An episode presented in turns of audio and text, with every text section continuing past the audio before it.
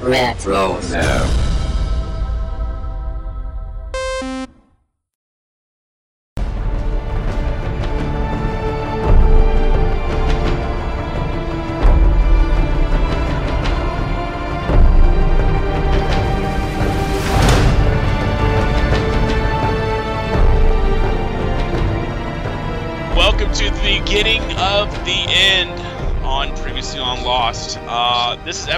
72. Uh, I am Mike. I have uh, Corey and Steven with me. Uh, guys, how are you? Oh, good. you know, pretty good. You know, I'm just doing what I've always done, surviving. Surviving. Listen, we it has been a while since you have heard our wonderful angelic voices. Um, and simply put, the reason why uh, life. I mean, it's just we thought once we hit the end of season three, man, we're gonna be on schedule now, and then it ended up being like vacation, work, vacation, work. Every I mean, boom, boom, boom. As you said, Corey, we're just surviving, and uh, so uh, Yeah. hopefully. Hopefully, we're going to get back on track to every couple weeks. Now, you're going to get a new episode. If not, bear with us. We are in season four. We have finally finished seasons one, two, and three. We finally got to the end of that long third season. And we took a look back, and we are excited to dig into this season.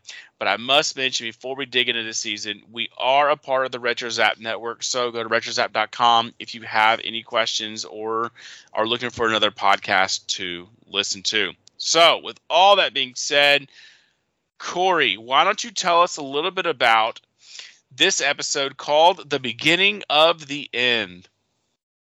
Ah, yes, the beginning of the end. Well, I just also want to say, you know, I'm I'm not at my normal recording, you know, place today, so I got my I'm using I don't have my mic, so if I sound a little off, you know, I apologize for that. But uh, I don't know, maybe it sounds just as good.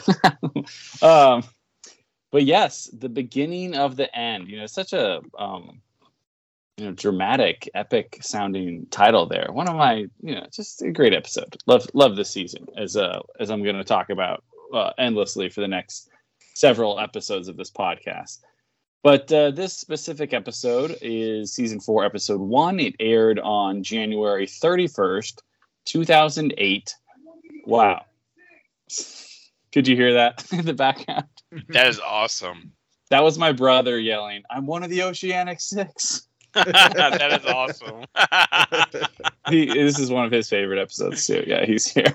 Uh, it was directed by Jack Bender and written by Edward Kitsis and Adam Horowitz. Uh, the summary is as follows here.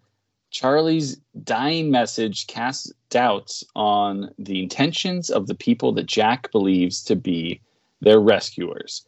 A power struggle ensues between Jack, who wants to leave the island, and Locke, who thinks that they're supposed to stay. What a simple and concise uh, summary there. Yeah, it's uh, we get to the beginning of Jack versus Locke again. So very fun stuff. That's true. Um, you got any facts uh, for us, Stephen? I sure do. All right, we got Christian Shepherd is seen in Jacob's cabin wearing wearing a single white tennis shoe. Um, the other shoe was seen was seen hanging from a branch on the beach in uh, the pilot part one. When Hurley crashes the Camaro at the beginning of the episode, his old boss at the Chicken Shack, Randy Nations, can be seen videotaping the whole thing. Um, the previous two season premieres began in an unfamiliar location and were meant to mislead the viewer into thinking that the scene did not take place on the island. This episode's cold open has the same twist, but in reverse. The first shot appears to be of the island, and the scene is then revealed to take place off island. Can, can, can I just say that was really cool when I first saw this episode, the way they did that. Like it, it, it, it legit had me fooled. I thought they were on the island. So Yeah, me too. I mean, that's that's. I should have realized that's too many mangoes. You know. Too many. things. I don't know. Hurley was pretty good at ping pong. I'm just saying. yeah. oh, All right, and one last little episode fact: uh, Hurley's cannonball is reminiscent of a real jump into the ocean taken by Jorge Garcia. good old cannonballs. I like it. All right. I, so- so, so what is what is that supposed to mean though? Is this supposed to mean that he did that on set or something. And I'm assuming he just did it on set. My my guess incorporate it. my guess would be you know Hurley had a podcast. Um, Uh-huh. My guess would be that this was taken from a story he told on the podcast. I could be wrong, but um, I used to listen to this podcast. I think with his girlfriend at the time, and I bet that was just a story that he told. That Yeah, probably that some- right. s- something he did, and then they worked into the show. Would be my guess. Yeah, either that or a lot of these guys they use their they use they use stunt doubles. He probably just actually did it himself instead of using a stunt double. It's a pretty epic uh, cannonball. That's for It's sure. pretty awesome. I do always think when I'm watching this show, though, that for as much time as they spend on the beach, they don't really do a lot of swimming. You know, I guess maybe they're all still traumatized from the uh, the Joanna incident in season Yeah. one, but but uh, you'd think they'd be out swimming a little bit more. I know I would if I was stuck on a beach with nothing else to do. Well, let's go for a swim today. so, all right, we have been on this island now, started season four for 91 days. Uh, previously on Lost, on a video screen in Looking Glass, Charlie speaks to Penny, who is informed about the freighter and Naomi. But Penny, quite confused, says she's not on a boat and asks, Who is Naomi? Which brings us to the next screen where Locke kills Naomi just as she receives a signal on the satellite phone. Mikhail detonates a grenade inside Charlie's uh, porthole. Charlie closes and locks the communications room watertight door as Desmond runs up briefly and sees Penny's face on the monitor. Water pours into the apartment where Charlie is now confined. Although Ben highly advises against it, Jack calls Minkowski on from the freighter on the satellite phone and receives news that they are on their way to the island. Um, so Well, we, one thing in there, as we'll learn in this episode, he kind of kills her. He delay, you know, Right. She's alive a little bit longer. Right. Well, we we think in the previous one lost, she's she's Yeah. dead. Um. All right. So, uh, before we got to get into this, for those who have never seen Lost or you actually have seen Lost, remember that at the start of season four, we do not have flashbacks anymore. Uh, we have flash forwards now. So what you're going to see, eh, well, And I mean, also remember this is a spoiler podcast, so right. Yeah. So you should probably not be listening if it's if you haven't seen Right. all the show. and the flash forwards are only dealing with the Oceanic Six uh, that are off island that got off the island. We know that they'll get off the island later in the in the season, um, but these ones, uh, so that's who the flash forwards are going to deal with. So we're going to talk about the flash forward storyline, and we'll talk about what's going on on the island still everybody's there. So let's. What do y'all want to start? Y'all want to start the flash forwards? Or you want to start with the, on the island story? I I think since the uh, the episode started with flash forward, I think we ought to probably start Yeah. where start where the episode started. I Um, agree. and I mean, I know looking back, this is always probably my least favorite of the season premieres. Mm. And I think it was because of the way it started. And um, I mean, I, I think you guys both seem to seem to like it. And, and in retrospect, now watching it again, I, I do like it. But I think because the the last few seasons had been had started so great, you know, the de- you know, obviously the pilot and then the Desmond scene in the hatch and then um, Juliet with the other. To me, this was a little bit of a letdown how it started. And it, you know, that that's always the impression I had of this. And I feel like knowing the whole story and watching it back now, I like it a little better than I did at the time. But this was I always felt like this was the weakest of the season premieres. I think it may have been one of the weakest ones, but I to me it was one of the most intriguing ones because you don't know who's in the Camaro. And then when you do see who's in the Camaro, you, you, you see him you see him get out and turn around and then he's just screaming, I'm one of the Oceanic Six. So now your mind's like, wait a minute, what does he mean Oceanic Six? Your your your mm-hmm. mind is kind of like, okay, what happened? And why how did Hurley get off the island? So it may not be Yeah, so I, Well- I think it, I think it it really was- I think it really works but I think I was expecting an eye. You know, we always have the eye opening. This one didn't have the eye opening.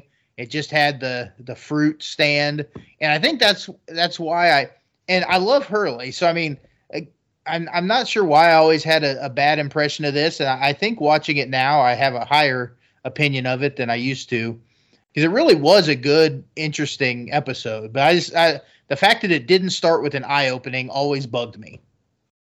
Now, I uh, yeah, I mean, I can understand that it like it doesn't have kind of like the fireworks of some of the other premieres, but in my opinion, this ranks up there, and you'll hear this a lot because I left season four, but it ranks up there uh, as one of my favorite premieres of all of like I would put it ahead of season six, ahead of uh, season five, ahead of season um, three, maybe season one and season two have a better premiere. I'm not sure. Yeah. Definitely season one. Season two, at a, you know, live together to, or not live together. Uh, Man of Science, Man of Faith. That one's close. Um, but it's also it is different. Like there's, you could say not a lot happens in this episode. Like there's not a lot of plot necessarily. It's just kind of people moving around. But But it's a lot of intrigue. But there's a lot of intrigue and there's a lot of emotion to it. I mean, like if you want to cry, you know, there's like three or four different times where you might cry in this episode. Yeah. And uh, it gets me gets my eyes watering for sure. Um, and Hurley was kind of like a change of pace as far as a premiere. Premieres seem like they're always Jack, or you know, at least not Jack, but like centric to kind of like the action elements of the show. And Hurley, you know, often considered more of a comic relief character, is getting this premiere Serious part. time slot. You know, this this this uh, you know supreme position. I thought was such a cool like little um, you know, going against the expectations. I agree. I um it was it was nice to it, by the way, this was also one of the first um premieres that you don't um uh you don't get the eye opening Yeah, I mean, I forgot about that, but and it's some of the premieres are two parters. Am I right? I'm not sure. I can't remember, but Yeah. Uh, I mean, I, of course, I didn't write any notes, but I'm generally kind of the same on the same lines that you guys got. Uh, can we talk about Randy being involved in the background there? Uh, what, what did y'all think of Randy making an appearance again? Come on. wait, where is Randy? Um, He's videotaping in the background. It's it's didn't- really we- I think it's kind of weird. Like it, that. it doesn't make sense like why he would be there because we know he's gotten demoted from the he at some point you know got demoted from the chicken factory I, he worked for Locke or for Hurley at one point um but like they didn't really explain what he was doing here in the background i mean I, he obviously gets he's a part of a lot of Hurley stories but this just happened to be where Hurley crashed his car and Randy Nations just happened to be there videotaping. It really, I, I don't think they gave us an explanation for it. So, so I we never even noticed that. so we know he was. So did he work with Hurley first, or Locke first?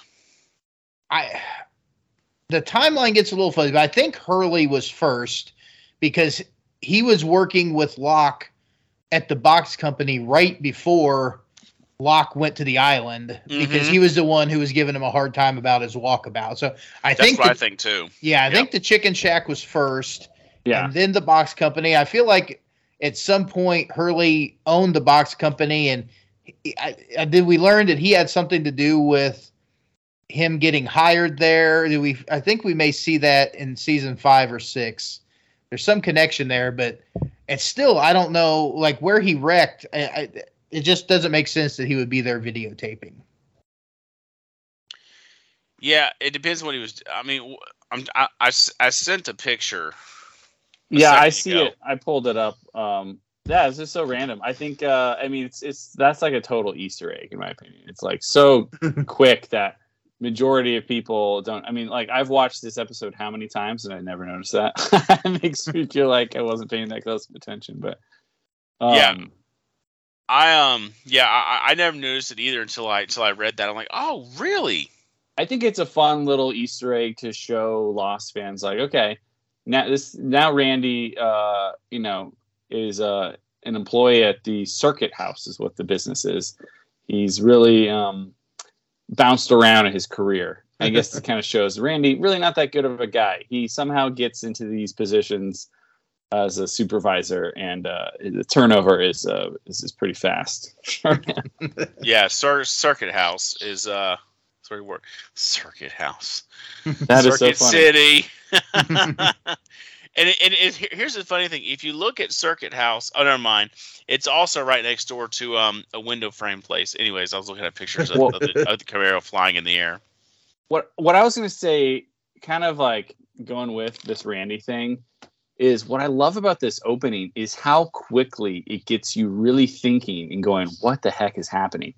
Between like you know they do the little misdirection and then you get the car and you get the this this stuff happening and then you cut to Jack, which I think one of the things I really love about the flash forwards that I think helps them tell a better story is that you don't you don't have to they don't always stick with the centric character. You can go show a scene of Jack. You can show you know they're usually related, but they can move other characters um, forward at the same time. Like we get a lot of Jack in other people's flashbacks, Hurley's, then Kate's later, and and and so on and so forth. But um, flash forwards, I mean. Um, but I always think this is kind of like a classic, interesting spot to put Jack. We saw last we saw him with the full beard and the drug addiction and you know the alcoholism. Here he's pretty put together, but he is mixing a screwdriver like presumably pretty early in the morning um, for his day. Um, so you know, like some of the you know stuff is is starting to bubble, even though he he's keeps it together um, pretty much all of this episode Yeah, uh, in the flash forward, and then uh, you know getting to Hurley, you know, starting to run away. I wanted the Oceanic Six. I wanted the ocean, which is what my brother was yelling at me from the other uh, side of the door here. which we still have no idea why he said that either. Which is, Yeah, which and I- interesting. I mean, I always thought the Oceanic Six kind of like mystery was like I didn't it is not as exciting as maybe they hyped it up to be. I'll be I'll, I'll admit that because like okay, yeah, we'll eventually figure out who the people are. Like it's not that big of a deal. Um, and it kind it really is like the Oceanic Five, you know. Right. You're like, oh, Aaron counts, right? Forgot about that. Does he? No. oh, Well, I do agree. I think going back and watching this again, I think that's what I did like about it is that they did do a pretty good job of kind of teasing out the season. Yeah, obviously, yeah, we see where Jack ends up, but we get a lot of teases to that in this episode. You know, the the when he mentions later, you know, I'm thinking of growing a beard. You'd look weird with a beard. You know, like you get a lot of that, and obviously the Oceanic Six stuff um, you know, makes you makes you think. So I do think they they kind of teased the, the whole flash forward story pretty well in this episode. So I, I give them a lot of credit for that. yeah. yeah, and then I mean, what what, what uh, I will admit, I took Well, very little notes, basically Well- none. Um, well, what else um, we have in here? The I, I think for after the obviously the first scene, then we get the interrogation with uh, Ana Lucia's old partner. Um, I forget his name. Abraham from Walking Dead. That's not. Yes. Abraham from Michael. Is it Dead. Michael? Yeah, I forget what it. I, Maybe that's I'm saying. Oh, but um so you know it's good to see him again i i think you know there might have been a little bit of, of fan service there i mean i think people always kind of wondered hey was there something between this guy and ana lucia i think you know that could have been you know obviously they kind of show that he you know called her beautiful or whatever you know whatever he complimented her yeah i mean i think people had always kind of wondered hey was there was there something romantic there between those two yeah. um, it, it it was a you know a touching scene there where obviously Hurley knows what happens to Ana Lucia, feels horrible about what happened to Ana Lucia because obviously that was at the same time that his girlfriend was killed. Um, and he you know he wasn't able to to tell the truth about it, so you could tell that was really bothering him. Um, you know, kind of definitely it's a you know a small world kind of thing when he found that out, and I'm sure he would have liked to have, you know, at least given the guy a little clarity, you know, what happened to her, but you know, he wasn't able to because for whatever reason, we don't know yet why he's not able to, but obviously there's Yeah. something there's they were teasing there's something they're keeping something secret for some reason. they tease us this, and it's and it's interesting. You know, we'll get more answers um, by the end of the season, but also this episode kind of pairs with. Isn't the the there's the other Hurley episode, the lie, right? In season five, I think it's like the second episode or something. It's it's kind of interesting, like thinking about. The, I always think about those two episodes together, almost in a way, because you're wondering why is he lying, and then you know we're gonna eventually figure out more about the lie and how it really affected them. And clearly, Hurley, I mean, a lot of what is happening here is is a, a result of the line um, and and uh, the people who have died and and other and the people who are still alive. So why do you think he was so in a hurry to get out of there and be um, taken to the um, psychiatric hospital? Because because remember Mike uh, Mike walked back in after Charlie's like I'm not Charlie but um Hurley's like freaking out because he saw Charlie in the window, and he says and he says "I- I- I- if you know if you don't behave, you know, I can throw you in a nut house. That can be arranged right now. Hurley says you can, and he hugs him. He says thank you, thank you. Um, Yeah. Is, it- is it is it because he thought if he can get medication where he goes that he would um that would help ease him and calm him, or do you think it's it's I, I don't know maybe that's his safe space. Well, I think he, he sees. Uh, that's what happened. Is he saw Charlie? I mean, I don't know. Right. It's not. Yeah, he. Uh, they reveal it at the end of the episode, right? Um, Yeah. Um, yeah, that's that's why he ran out of the convenience store. yeah. Okay. And so that drove him crazy. And I think for him, it's like he can't really talk about what's happening. Charlie seemingly is trying to talk to him about, you know, like going back to the island, his destiny, like all this stuff. It's confusing, like where this falls in the timeline of when Locke has visited. I don't think Locke has visited Charlie. I mean, uh, not Charlie, uh, Hurley Hurley. and I don't think he started visiting people yet. But you know, there's already this kind of like you know thing going on that they're being nudged back to the island. Um, Right. and clearly, you know, that's what Hurley brings up at the end of the episode, and it's what's kind of this interesting through line of the the flash forward, uh, flash forwards this season. Okay. I do think there's a little bit of what you said though about just feeling comfortable or feeling at home. Like he's been in this mental institution before, I think multiple times, and I think he does not really mind it. You know, like he gets to It's a play some safe ga- space for him. Yeah, it's it's Mhm. safe. He gets to, you know, play games and get medication, and you know, not have to worry about, you know, people talking to him, whether he's having dreams. You know, I guess until maybe, you know, he starts getting invaded here at at the uh, mental institution as well. So. Right. I, I know I really enjoy the character of Abaddon, Matthew Abaddon, and this is the first we see of him and i mean i love this scene I, I love the actor and i really liked what he brought to this show this there's something just mysterious about him and his delivery and i i always found him fascinating so i love i love bringing him into the story here um, you know, he he starts off, you know, real friendly, and you're you're you know you're wondering who this guy is, and then you slowly start to learn he knows more than you know that more than he's letting on Yeah. Yeah, he is certainly uh, an interesting uh, mystery, another part of the fold. So yeah, he's like this. His first appearance, you know, pretty creepy. This whole situation, and, and Charlie. I mean, I keep saying Charlie instead of Hurley. Hurley's reaction, like this guy's trying to hurt me or whatever. Good on him on asking for a business card. He could sense, Yeah. you know, Spidey senses went off there. Something is afoot. Didn't, Um, didn't need a business card.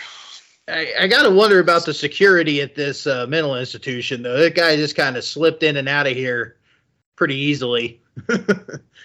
yeah. The the only the only time I remember this guy, look, and I'll and I'll say it. So I I I remember him from this role as uh, Lance Reddick as Abaddon, but he I know him more from um Fringe. uh, no John Wick because he, Oh. he he he plays a hotel um uh desk clerk at on on on on John Wick. He's just got such a good delivery on his lines. Yes. He just makes everything sound interesting. Yes. Yeah, I, I would say possibly my second favorite show behind Lost is Fringe. And Yeah. he he was a main saw it. he was a main character on there, and ma- he was great in that show too. Um, Is it Yeah, is it worth the watch? yes. I feel like it is. It was. I mean, it's J.J. Abrams. It's if you like Lost, I feel like it's different, but it's you know it's got a lot of the same mystery I elements to it. I mean, it's not as good as Lost, but I can verify. I started to rewatch it uh, a few months ago. I didn't end up like going through all of it because I went to some because so many new things are coming out. But I was pleasantly, you know, I don't want to say I was surprised, but I was I was happy to s- to say that it it totally held up. Like I thought maybe some of it wouldn't hold up with some of the, you know, there's you know some special effects and stuff that uh with the sci-fi stuff that may have been you know aged poorly but no it all was great and uh the characters are awesome. So it's got its own it's got its own vibe. If you watch it you'll understand. Okay. it's a I'll, special give, I'll give it a shot. but i feel like he um as an actor i mean i don't know for sure but i feel like his little role in lost kind of helped set him up for that. And i, I want to say it must have helped a little bit in the casting process because he's got that same mysterious vibe in that show. Now he's more of a you know he, he's more of a good you know i guess a good guy in that show but he starts off very mysterious. Um so. It's almost funny that the creators had two characters now who are kind of like the mysterious figures. You had Matthew Abaddon, and then you had Richard Alpert, who you're seeing. You're you're seeing very little of these two. Yeah you're seeing just enough. That's a really good comparison. I never thought of it that way, but it's very true. Um, but Richard, we know, will become, you know, he'll get eventually get his, uh, um, you know, full on cast, you know, star or whatever, whatever they call it, you know, starring credit in it. So Yeah. work his way up there. So, I mean, guys, what's the last portion? There's two more scenes we got to talk about with the flash forward. Uh, when Charlie comes to visit, which is a super interesting scene, especially once we know, like, knowing what we do from season five and six, it changes a lot in the scene. But uh, you get the guy who's like, hey, that guy's staring at you or whatever and Charlie walks up. Now I got to say right away, we know now that that guy couldn't see Charlie. He must have been talking about someone else back there. I don't know. I mean, I'm pretty sure he was talking about like the guy in mean- the robe. That's I mean, Hurley, Hurley, Hurley. You know, envisioned Dave on the island. Just saying. but no, that's what I'm saying is is the Hurley could see him, but the the other uh, patient, you know, says, "Hey, that guy's looking at you," and he points in Charlie's direction. I don't think he actually could see Charlie. Is my Hmm. opinion. I think uh, because Charlie, it's kind of like you know he talks to a bunch of other dead people and they're always invisible. You know, they only he sees them. Hmm. Um, Well, I, I feel like also the uh, the slap. I you know I don't think we ever got the the slap explained. Um, you know that I feel like there's a lot of unanswered questions from this scene. It's because it was the Man in Black.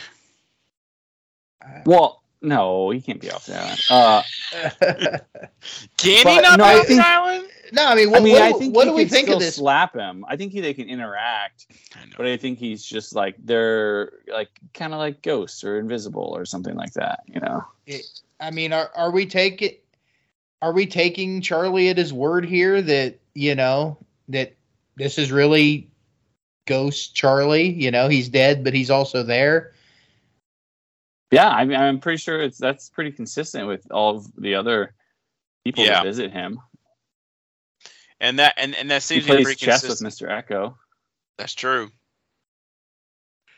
I like to know who wins. Does Mister Eko move his pieces? I'm trying to think. that's what I'm wondering. Uh, I would say probably he does. Okay. Yeah, the, to me, this slap has always been fascinating. It's like, how did how did that happen? um, Hmm.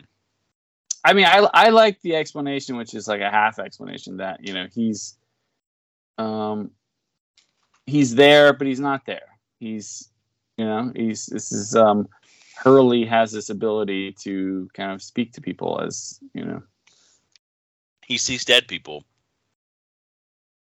um, but I mean, without getting too much into the nitty gritty of all that, because I think we could we could talk a lot about that. I'd say the scene is again really emotional in my opinion. Like, there's a lot of stuff about Charlie's death, and like in the actual um, runtime of the episode, this is like after Charlie. I mean, if you're watching the episode, this scene was after Charlie had already talked to Claire and you know other things that It- we're gonna. it, it was Or- actually it was actually no, right, right in the middle of the scene. I I, I thought right. I thought the timing Mhm. was great too because Yeah, it's in the we- middle. We see Hurley, you know, break the news to Claire. Then we cut to here where he is interacting with Charlie, and then we cut back and see the rest of the conversation between um, Hurley and Claire. So I, I thought the timing of the scene was very well done. the editing and i just i think that the whoa i knocked over something the flash forward stuff like the scenes are so much more interesting than a lot of the flashbacks had become like because they Yeah. have direct effect on stuff. I mean you you got other characters in there that are really important um, and it and it's related to what's happening in a way. Uh, but but yeah i thought it, you know you don't get a whole lot from like Charlie doesn't give a whole lot of specific things away, but he makes it seem like he's trying to get Hurley to go back to the island, and Hurley is, you know, either in denial or he's just trying not. He doesn't want to hear it, and he, uh, you know, counts to five and makes him disappear, I guess, or something. But very cool, I think- weird scene for sure I think I think the flash forwards set up season five more than season four. That they're that they're what they're trying. I think what they're trying to do because if they, it's not that they don't have enough um, story to tell on island. I think they could tell enough story on island as well. Um, but at the same time, I think they they had a definitive time because remember last uh, not last time we recorded, but when we talked about season three, there was one episode in season three we had talked about that right after this one aired, they got the hey, you have this long uh, of your show left. And um, because of that, they knew when they had to end. So maybe this was getting them set up for the next season for season five. Oh, yeah, to that point. So that's why I think they were more interesting to me than the flashbacks because the flashbacks don't really they don't really tell a story. They just um they kind of set up the story for, for the future because the, the, the, the flashbacks oh, I'm sorry, not the flashbacks. Um the flash forward set the future story up, but the flashbacks just fill in gaps as to why a person is the way they are from the past and why they are the way they are on the island. yeah, So yeah, I think that's true. I, um, I think the flash forwards are are definitely a nice nice change of pace, and they do a good job with this Hurley one. yes. Um, um, I'd say like let's maybe let's talk about the last um, last scene, which is which is pretty interesting. Jack um, Jack goes to visit Hurley, and he talks. Um, they shoot some hoops, they play horse, and they talk about um, you know Hurley's outbursts and stuff. It's like basically Jack is like checking in to make sure he's cool. Like, you know, dude, are you gonna tell the world that we're all lying? Like, what's going on here? Um, but I think he also genuinely wants to check in on him. And then it's interesting, you know, Hurley apologizes for, um, you know, what we're going to talk about in the other part of the episode. But uh, yeah, it's an interesting kind of like end the episode. Hurley is money um, as far as his shooting. Guy was on fire. Yeah. Oh yeah. Jack Jack can hit a golf ball pretty well, but he's not much of a shot. No. Yeah. He, he's better on the links than than the hoops.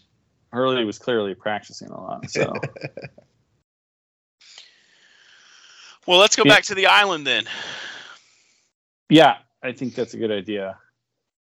So Um, I, where does it start again? What was Hey. the island part of the story? I kind of enjoyed the fact that they they really picked up exactly where the last season left off. It was yeah Hurley making the phone call to Jack, and basically the events of season three had just happened, and it starts off with Jack telling Hurley, you know, hey, we got a hold of them. We're they're coming to rescue us. So I love how it really just jumped right back into where we left them. I, I agree. I think that's I I know certain places like this, um, or or certain shows like doing this, but I really do not like a unless it's like um, worth it in the plot. I don't like when sto- when next season's like time jump, like six months, one year, two years down the road. I think that's I think it has its place, but I also think it's very lazy storytelling. Oh, I mean, they yeah, and they used to all do that. They would jump. They go. eh, All the characters in most shows would be like, "Hey, how was your summer?" In the first episode, "Oh, I did this this summer," and it's just so awkward, you know, because they would. Uh, yeah. I also will say while on there on the island that the the the the we had a special guest star, um, a special guest star um, on this week's episode, and I was so glad he made an appearance again. Actually, he's made a couple of appearances in in the show, um, and that would be the Dharma Man. And uh, so the Dharma I Man was made, trying to think who the heck is he talking about? nope, the Dharma van. We, we we get a lovely Dharma van where where Hurley gets the radio Jack again, and and um, and uh, Jack says, of course, you know, like we said, that, that hey, we we got to hold the flight, the the the the boat. Uh, Naomi people's coming. I love the way that Jack looks over at Ben, by the way, and kind of gives him a nice little wink, like, yeah, eat it, son. um, yeah.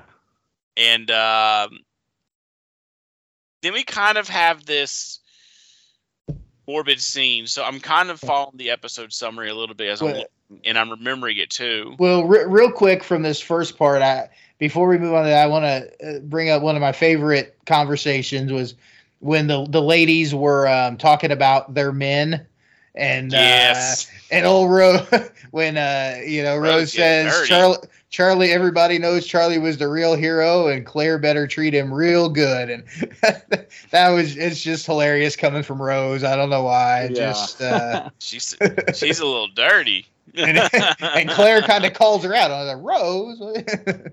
and but uh, yeah, that, that was a great a great scene there. Um, and also at this point, we have uh, Ben telling Alex or Ben telling uh, Rousseau to uh, take Alex and get out of there. Um, and then just really one of the uh, one of the ballsiest comments I've ever heard was when he when he said, "I'm not going to let my daughter." You know, be here. And he says that to the woman that he stole her, his daughter from. And obviously she punches him right in the face as well she should. But I mean, that really takes some nerve there to say to, to say I'm not going to let Yeah. my daughter be harmed to his actual mother to her actual mother. I was like that was that was just next level from Ben. yeah, talk about dysfunctional parents. I mean, Well, are they really? so I will say that the moment as a viewer, you should realize that Ben was telling the truth and not the people on the freighter was the moment Ben looked at Rousseau and said, Take take my dog, don't worry about me, just get just just just just get Alex out of here. The moment he was not thinking about himself and he thought about Alex, especially after everything she that, that she had put him through, was the moment as a viewer you should have thought, uh, maybe he's onto something, then we're not we're just not picking up on it. Like that to me was the mold that, at least in my mind. No, that's a good point. And I mean, it's hard to take anything Ben does, um, You know, like like i- he's always has you know a plan within the plan. Um, but uh, I do think he actually wanted uh, Alex to get out of there. Yeah. He is actually afraid of the people in the freighter, and rightfully so. I mean, we're gonna meet Keamy, um, you know, eventually, uh, and uh, the, Oh, the- good old, you know, good old, good old Keamy. uh, let's just say there's a rocket launch, launcher that eventually comes forth. Um, Back yeah, on I mean, there's there's Go all ahead. this. I like, I mean, I like how the season picks up here, and we're kind of we everybody's in these little groups here, and and uh, it's just it's just tense from the beginning, and but you do get this like little period of time where it's just happy, which you know that this episode is going to be rough on Hurley if you know this, if you've already seen it.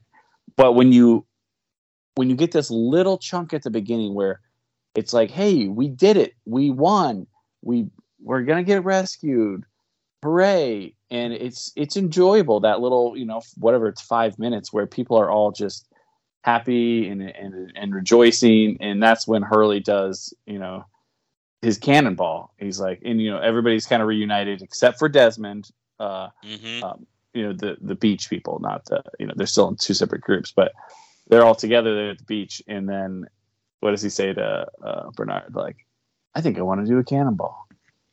You do a cannonball, and you just it's, it's an right. epic cannonball.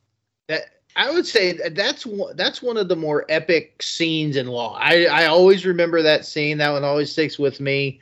Yeah, you want a cannonball, cannonball. You know, it it it was such a triumphant, great scene, and I did forget that that was immediately followed by him finding out what happened to Charlie. And oh man, Oh, that man. that is it's just the gut punch of gut punches to Yeah. go from how happy he was to that and oh man, it was brutal Yeah.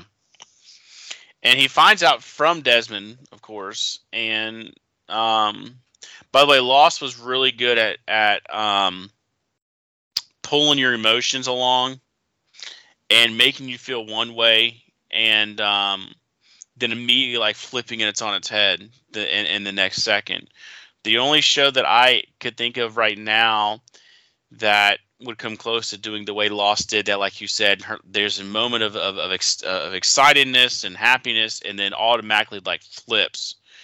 Because we get that again later on with Rose and and like you said, Claire. There's an excitement, everybody's getting rescued, and then when everybody starts to show up, you get the gut punch moment of of Hurley starting to cry, going up to Claire and telling him that. So you have this moment of excitement and then a moment of sadness the only show to me that's ever come close to that in my life that I've seen lately has been Stranger Things, where you just you, you the the way the way they they write that show.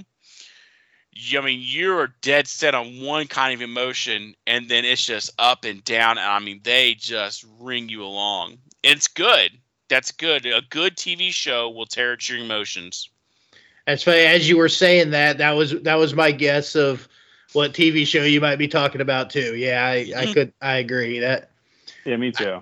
I I feel like that one may be even there there may be less hot you know happy fun moments in that. At least this last season was pretty brutal. But yeah no i see what you're saying. They definitely can uh i always kind of enjoy the first episode of stranger things when everyone's happy before you know or fairly happy before everything goes to goes to heck because you know it's going to Yeah, So while on the beach, of course, Desmond tells them that, that the ship isn't what it's supposed to be. They're not, you know, they're not, um, they're not who they say they are. Um, so they would have taught they, they want to call Walkie Jack and tell him, but they won't do it. Be why? Because the ship is watching communications. Um, so they need to be careful what they say. And then Hurley just grabs grabs the walkie, just chunks it into the ocean, man. I, I love take charge Hurley and Yes. you can tell that you know he he's he, he's hell bent on listening to Charlie. You know that was Charlie's last thing to do was to you know say these people aren't who they said they were. So he's going to do whatever it takes to uh to honor Charlie's you know last message. And Mhm. yeah, I, I love it. it's poor Sawyer. He he doesn't know what to do, but That's true. Sawyer just dang Hurley. what are you gonna do? You guess I guess I'm going along with with Hurley. That's right. What what does he say? He said, "Here, I thought I was gonna good get a finally get a good night's sleep." He- That's yeah, Sawyer was all excited for the helicopter to come, and Sawyer really has some good one-liners. Um, Yeah.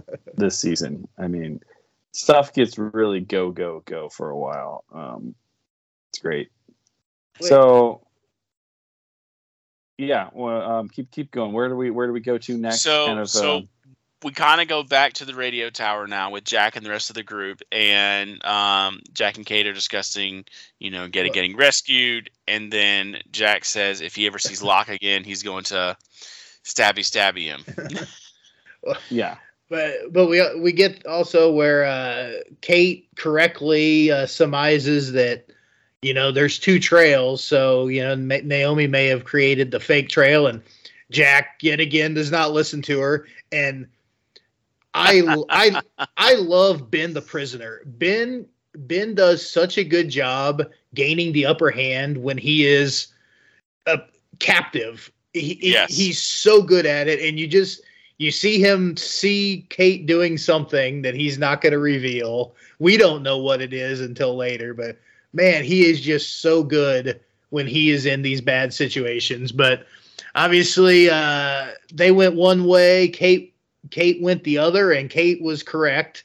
Um, so we, uh, you know, Ben then tell tells Jack. I thought it was just great. He's Like at least someone here knows what they're doing about Kate, and Yeah, obviously, obviously, uh, Jack. I don't think appreciated that very much. yeah, and then I mean, this, in my opinion, this portion of the episode. I mean, the stuff with Naomi and tracking her down, I think, is kind of like the weakest part of the episode. I so it's, agree. there's nothing like there's nothing inherently like bad about it, but it's just like not quite as interesting um as the other stuff that's happening. But they uh I mean do we just talk about Naomi's fate now, I guess. Um yeah. they do eventually find her and Rousseau's involved, which is kinda nice. Um um, or I mean, Kate finds it. They they find the the end of the the the dummy trail, and then uh, Ben, you know, says, "Oh, well, yeah, I could have told you, but uh, she took the phone." Well, well, it was one of those things because remember they had they had asked they were having trouble getting to getting their position, so they called and asked, and then they ended up having to lie like, "Oh, she's gathering wood." Yeah. at the moment. So yeah, and then they do do find her, um, and then Jack says that Naomi It- is injured, and and blah blah blah. and and then Naomi uh covers for them as as Ben will later or as she will later say where it's saying oh you know tell my sister I love her we're I think we're going to find out later that uh tell tell my sister I love her wasn't necessarily covering from them like she uh like she tells Yeah. Kate she's doing it seems to mean like, "Hey, I've got a gun pointed at me," like you know. um, but Kate thinks that you know that it worked, that she covered for them. The phone is all fixed, and you know, seemingly, you know, it's going to be happy ending. You know, now because like you know, there was that moment where it was it like Rose? It's like you know, why are you so worried, Jack, or whatever. Um, we do get one one fun thing I, I do enjoy is that uh you know when a season ends and starts sometimes we we do some casting that hadn't been done the previous season so i love how minkowski is now fisher stevens you know we we, we have a minkowski instead of whatever generic voice was minkowski Yeah. last Yes, last season. So I was, it's kind of like how the, the original picture of Penny wasn't Penny until they casted Penny. I love we get a new a new Minkowski, and yeah, I- I enjoy that. great. I enjoy that actor, so I'm I'm glad they got him. Yeah, he's good. Also, uh, recently been uh, pretty, you know, not huge, but a good role in uh, Succession. If you watch that, he's pr- pretty good in that. Um, but anyways, um, so I mean, let's talk about the Hurley stuff. I think the one of the biggest weird like WTF moments of this episode is the cabin stuff yes. um, you know, they're going through the jungle, blah blah blah. Like Hurley's on a mission. Her uh, Sawyer's, you know, chatting with him a little bit. Uh, none of that is all that important, but the, what's important is that Hurley does get a little, you know, sidetracked or whatever, and the cabin is suddenly in front of him. I mean, how crazy was this when we first saw it? You're like, what? And and I love that this season immediately is like, hey, hey, we didn't forget about this mystery. Like, we're gonna we're gonna follow up with some of this stuff. We're not gonna give you an answer per se. uh, might make it more confusing by making the cabin seemingly uh, teleport, but uh, we know that this is, you know, something that you guys are uh, interested in. So cool Yeah. that it's right there in this episode. It Um, is. It's the cabin's starting to play a bigger role, um, and than it had in previous seasons. And um, the fact that Hurley can or that Hurley can see it um, is really impressive. I think to Locke, and that um, so great intro of Locke into the season of Hurley. um, yes, running from the cabin and then Locke standing over him with the with the uh, torch. I laughed out loud when that happened. It's so that's awesome. funny because you had no idea who it was going to be, and the fact that was Locke was like, okay, okay. Whew. At least it's not somebody else we don't want. Hello. Hugo. so um so uh Hurley and Locke go off together. They they they meet up with Sayid, Desmond, Sawyer, that whole crew. Um and then of course Sayid questions about the submarine and then just as Locke's gonna say something, start to hear noises and they realize that the group from the radio tower has arrived. And people are Well- hugging, everyone's excited. You're, you oh you yeah. Um, but uh, I say, just- go, feel like go ahead. going- I just want to say, like this, the the way they set up the scene. Like, is it just me? Um, I don't know if they upped their game or what it is, but like visually, um, this season looks so great. But this episode in particular, in this scene that you're talking about at the at the cockpit, is so cool looking, and they have these like maybe it's because they have a lot of high overhead shots and they don't do that all that often Mhm. but they give you this really cool i like that you can visually see like you can see the group kind of one way and Locke is a little bit off to his side and and um and then you start to see that transform throughout the scene but uh i was say i think the main the one thing i wanted to really talk about before we get too deep in that is jack tackling Locke grabbing the gun cocking it and pulling the trigger. I mean, how crazy is this, right? This is Mhm. One of the most like this is your hero of the show. He's gonna shoot a man in cold blood. I mean, it, it's one of those things where if you're not paying close attention, you may kind of miss like what happened there. Um, like, oh, the gun, like there was a, cl- like no, like he was gonna shoot him in the head. Like it's insane. It's really insane, Right. actually. Yeah i was I forgot that he actually pulled that trigger. Like I, I, I knew he had taken it and and but I forgot that he pulled that trigger, man. And um Yeah, th- th- this- the crap of Locke. this this is your your big hero of your show you know yeah basically trying to murder one of the other main characters of the show yeah that's pretty big uh pretty big thing. And uh i think locke was even a little you know a little surprised. I love that. It's not loaded. Well, it was just Locke, but- but the faces on a lot of the other people were like, "Oh, oh. he really just did that." and I think that's why when we when this group splits up here in a second, um, and Locke says, "Hey, I'm going back to the barracks and come with me." Um, and um, you know, if you want to live, that's why you start seeing people that that that I think that's why you see the big split. I don't think it's just because they fact that they think this is this was right, this was wrong, but they realized, okay, Jack just tried to kill Locke, so I'm going with Locke right now. yeah, now. yeah. It's like so Locke, you know, showed that he's crazy in a way in in you know murdering Naomi, and then Jack is showing you know that he's not that stable. Now, arguably, Jack is still more, even as a Locke fan, I'll say Jack is is more trustworthy overall than than Locke.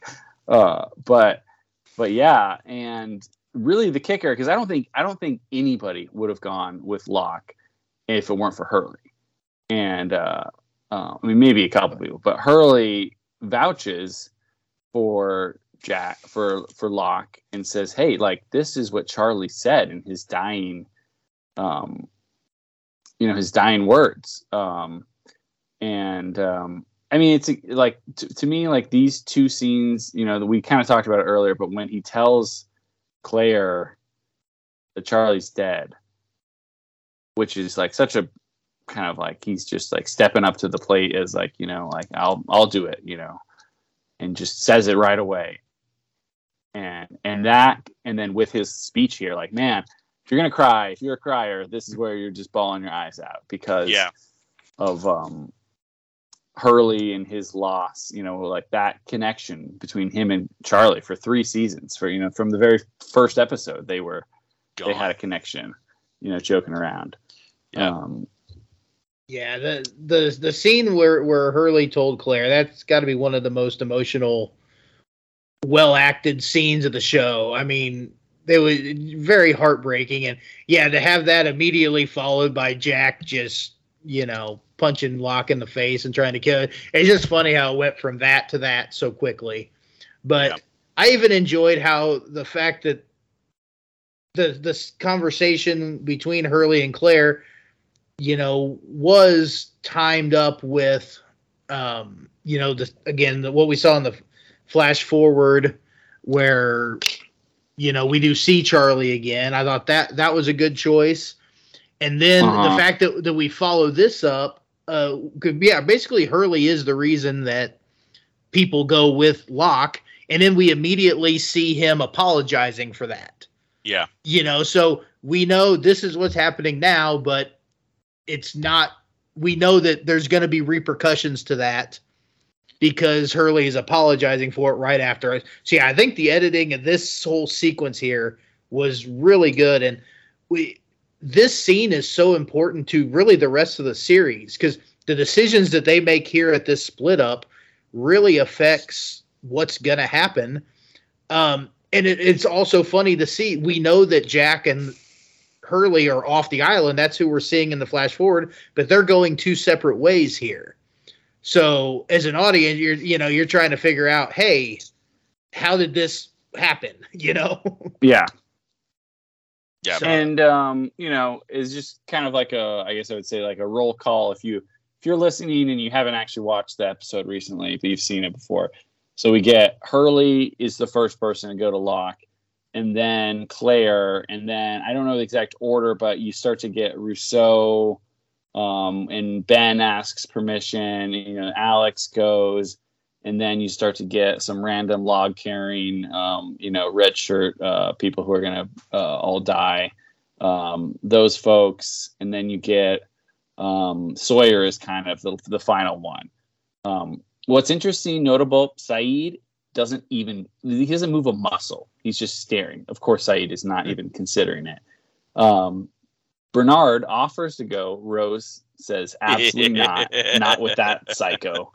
Um, I, I thought I thought that was interesting. Honestly, why does Rose hate Locke? Do you think it's just because she saw him throw the knife at Naomi?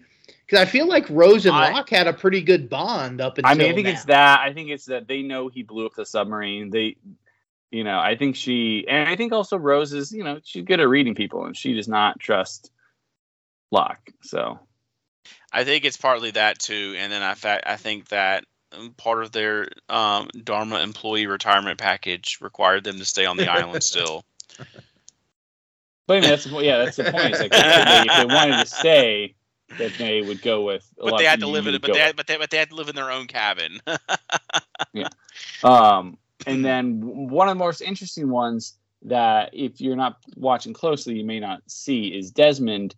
You know, he's the one who earlier in the episode was saying like, "Hey, don't trust those people," and you could see a little bit of thought. Pro, you know, there's a little bit of you know him trying to decide, um, um, because he he does think that the freighter people are you know you know not totally trustworthy but he definitely is not going to go with Locke. He's going to stay with the chance of getting off and trust Jack, which so that's one of the interesting ones because a lot of people go, well, Desmond is the one who took the message and he doesn't go. Like, how does that make sense? But um, I, I like that little moment as well. But it's good. Um, I mean, I know we kind of have to wrap up here. It was uh, I I don't want to miss anything important. I think um, the, the the only other thing that really happens um, in this episode is as Jack and Kate are looking in the plane, um, and they think about where they started. You know, nine, you know, three months ago. Um, they start to hear, you know, uh, uh they think about Charlie. You know, right, right. They think about Charlie, and then they hear a helicopter, and of course, Kate thinks it's thunder, but when they really realize it is a helicopter, and sure enough, something, uh, somebody drops down from the helicopter and the only question we get is, "Are you Jack?" Yeah. So we get the introduction of Mr. Faraday. We'll find out later. Good old Faraday. Well, yeah. So it, it, good, good ending there. I mean, it was cool having them be at the at the cockpit, like where Charlie had been. I just wanted to say, like, they do a good job of having the show remember Charlie, but have it be interesting and part of the the um, the story. Like it didn't like you know when sometimes when a major character gets killed off, like the next episode is just like the characters doing nothing. Like they do nothing in the next episode. Yes. And they like, go to a funeral and they whine and they're like, blah. And like I understand, like they want to like pay homage to the the actor, you know, the and the character that got killed off. But like, why do they have to make it extremely boring and and you know, like it happens on a lot of TV shows? I thought this they do a great job of like paying homage to Charlie and to Dominic Monaghan without it being like this pandering, like dumb, you know, episode. It didn't feel like right. it was forced. It all felt earned to me. So I agree. I like that. Okay, so right. final final ending discussion here. Um what do we got? In memoriam. Naomi lovely, actually dies this time. Our lovely Naomi. She finally she never got to see her sister. Um, but you know, no, don't fret because next episode we actually get to uh, learn more about her. So it's kind of interesting. Nice. Um, she finally so, died getting firewood. Are we sure? No. so Corey, how are we rating this episode then? Yeah, so we rate our episodes between uh, one and twenty-three. Uh, it's our twenty-three uh, point rating system because of the numbers. And this episode will be rating between one and twenty-three exploding fruit stands. Um, that's a really good one. Um, all right, Mike, what do you got? I'm gonna give this one. I thought it was. Um, I, I like this one not as much maybe because of what what takes place in the episode but because of the intrigue it sets up for the season. Because uh, when you when, you know when you watch it, you're kind of confused at first when you first view it. Um, so I'm gonna I like this one, so I'm gonna give it a 22 out of 23. Exploding fruit stands. Nice, nice. Uh, Steven, what about you? Yeah, I um I like this one more than I remembered liking it. Um, I think I I thought I would have been a little lower on this one, but yeah, I'm gonna give this one 21 out of 23. I, I, I it held up a lot better than I remembered it, so um, I liked it. Nice, excellent. Um, and yeah, I'm pretty high up there too. I'm going 22 out of 23. Um, yeah, I think really sets up the season well. Um, beautifully shot episode, and yeah, emotional uh, waterworks. I think, um, and uh, just good, good stuff. So.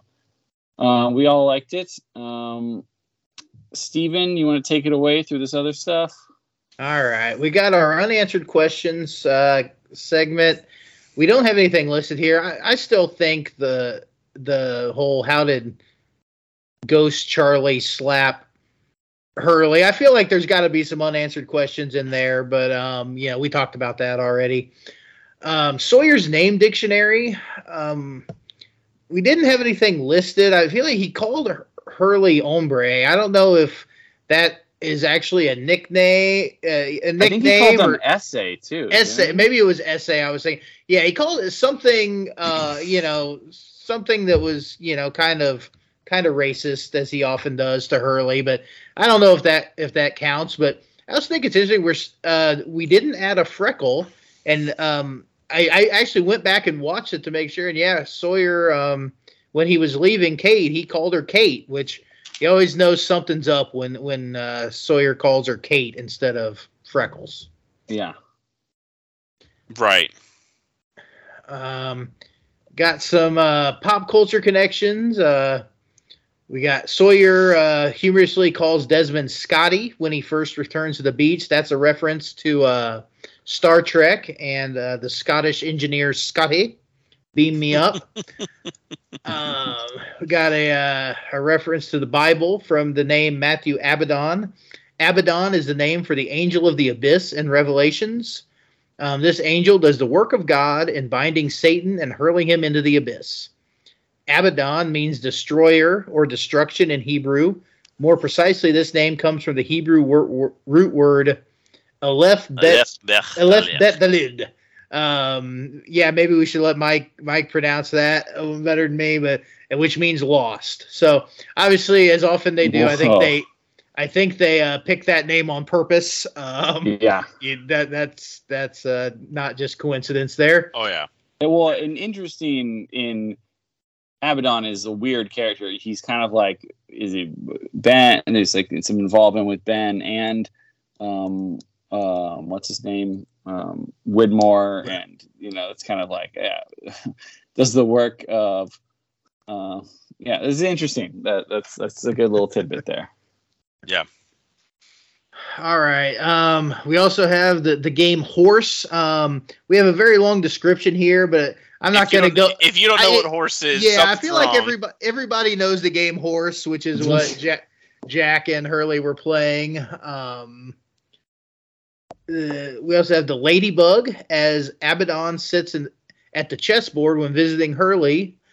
Um, a picture of a ladybug is visible on the wall behind him. In ancient times, the ladybug was symbolic of the Virgin Mary, the red color being symbolic of Mary's robes, and the ladybug spots signifying the seven sorrows Mary experienced.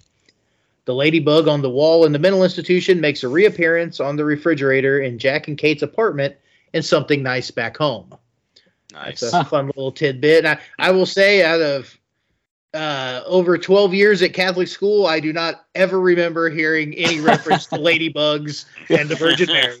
Me neither. It's on Lostpedia. It's got to be true. So. That's right. If it's there, it's it's it's it's good. We're good. Oh, that's funny.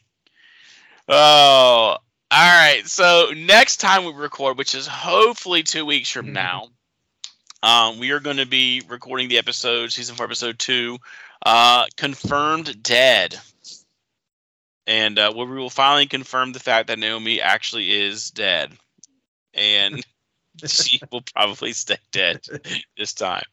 So, uh, looking forward to it though here in a couple weeks. So, thank you guys for staying with us. Thank you guys for bearing with us. Again, if we're not back in a couple weeks, just know that life got in the way, as it does. And uh, but we we cannot wait to get back to talk Lost um, with you all and um, wherever we can. So, all right. Anything else y'all want to say before we head out? I'm one of the Oceanic Six. Gotta go back. oh, all right, everybody. Take care and have a good one. Peace out. Bye, guys. Have a good one.